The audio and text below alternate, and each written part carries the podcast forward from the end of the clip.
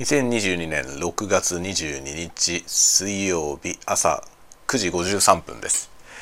おはようございます。鈴雨レインです。寝坊したわけではありません。今日はですね、えー、お泊まり学習の後のお休みで長男がですねうちにおりました。でうちの奥さんも今日お休みで、まあ、うちの奥さんは週休2日で水曜日土曜日休みを取ってるんですけどその水曜日で定休でお休みってことで、えー、みんないたんですね 次男坊だけ小学校に出ていき、えー、あとみんないるみたいな状態だったんですけどあのまあお兄ちゃんと奥さんは買い物に出かけました休みだし出かけるかと言って結構遠くまでね遠くのショッピングセンターまで出かけていきました。という感じで僕だけ残っているので今これを収録しています。で僕はですね本日の予定はお昼頃に出て、えー、専門学校にちょっとですね出向いて会社の紹介をするまあ要するに求人活動をですね採用のみんな応募してねっていうのをやりに行きます。まあ応募してねって言いつつのそのどんな会社なのか説明したりとかね。学生の質問に答えたりとかあとはなんか応募資料のねこんな作品でどうですかみたいなねそのアドバイス会みたいなのをやると。そういう感じですね。割とクリエイティブの採用活動っていうのはポートフォリオの応募っていうのが多いんですけどそのポートフォリオアドバイスっていうのをいろんなところでやってましてまあそれはうちに応募する人に限らずこういう業種を選ぶというかそのそこいうところに希望している方のポートフォリオを見てアドバイスをするという。ここをもっとこうするといいよとかね、え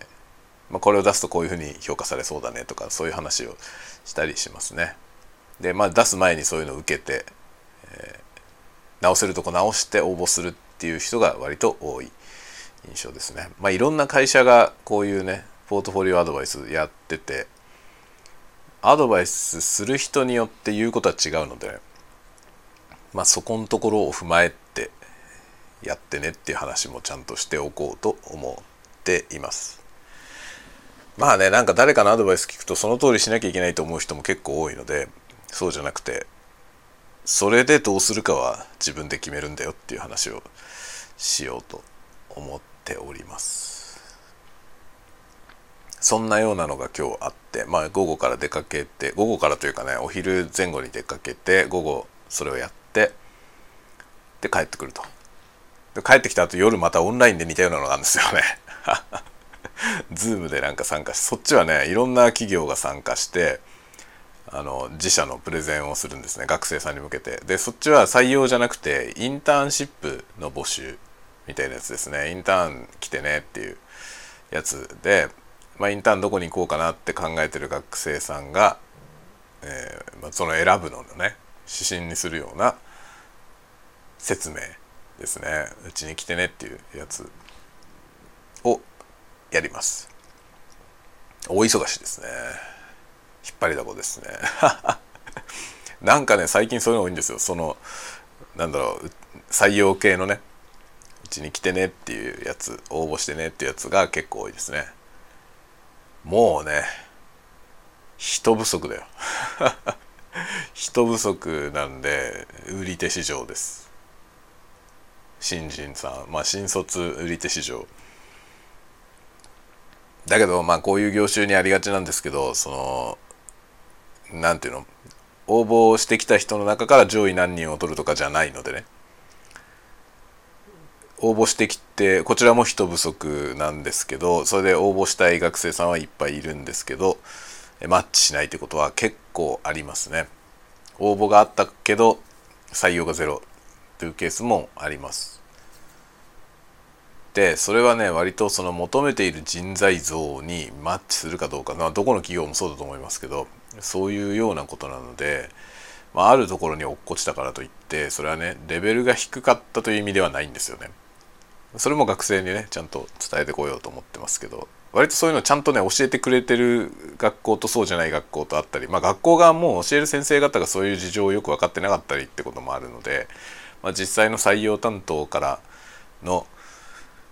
コメントみたいなのねってあった方がいいかなって思いますね。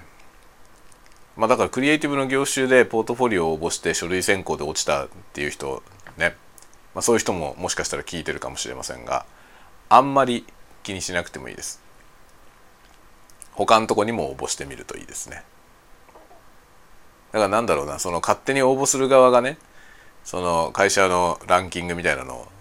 多分イメージであると思うんですね。大きい会社の方が難しいみたいなイメージあると思うんですけどあの小さいところに落ちて大きいところに受かる人もいますからね。それは本当に相性の問題なんであの応募したものがね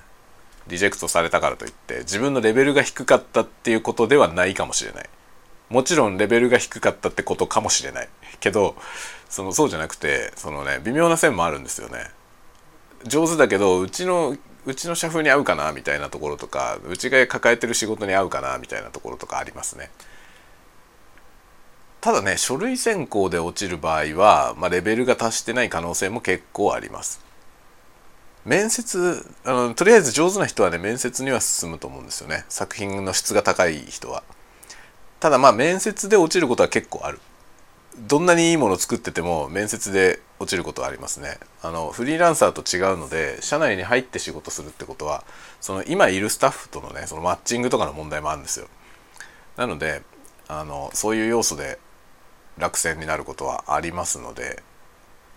諦めないこと。大事です。特に大手に行きたくて落ちて落ちてがっかりしてる人はあのとりあえず業界に入ることをお勧めします。なんかそのどこでもいいから。で経験値を積む。で経験値を積んで特にねその下請けのところに入って下請けでいろんな名のある作品に関わるのがいいですね。そうすると次中東で転職する時にそれ書けるから。こういう作品やりましたって言えるんで。そうすると当初行きたかったその第一志望のところにね転職でならいけるかもしれないんで新卒で落ちたからといって諦める必要はありません。僕の知ってる人では結構実際にそういうので超一流のところに転職していった人もいます。まあ、うちの会社に入っててそこから、えー、一流のゲーム会社に転職してった人もいます。でも逆にその向こうのでかい ゲーム会社からうちに来た人もいます。何とも言えませんねこの辺はね。実際現場で働いてみないと分かんないことはいっぱいあるので。某あのすごいでかいゲーム会社。もう皆さんも絶対に知ってるようなゲーム会社の中の人がですねろくなことはねえよって 言ってました。みたいなことはあるのでまあ名前でね就職先を選ぶっていうのもあんまりおすすめはしません。なんか結構その特にゲームの業界は、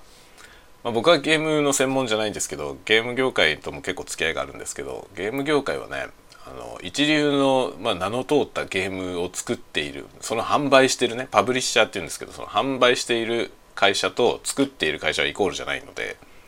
そのゲームを作りたいと思ってそこの会社に入ったら作ってなかったってこともあります。要するにそのデベロッパーってね実際に開発する会社が小さい会社が小さい会社っていうかでかいとこもいっぱいあるんですけどそっちは名前が出てこないんですよね。そもそも。だか任天堂とかさカプコンとかスクエア・エニックスとかは名前が出るじゃないですか。あれパブリッシャーなんですよね。でもちろん自社でもゲーム開発してますけどあの全てのタイトルを全部自社で作ってるわけではないですね。なので、えー、例えばカプコンのゲームを作りたいと思った時にカプコンに入ったらそのタイトルは全部デベロッパーが作っていてカプコンでは作ってなかったとかいうことはある。のでゲームが業界ゲーム会社へ就職をしたい人は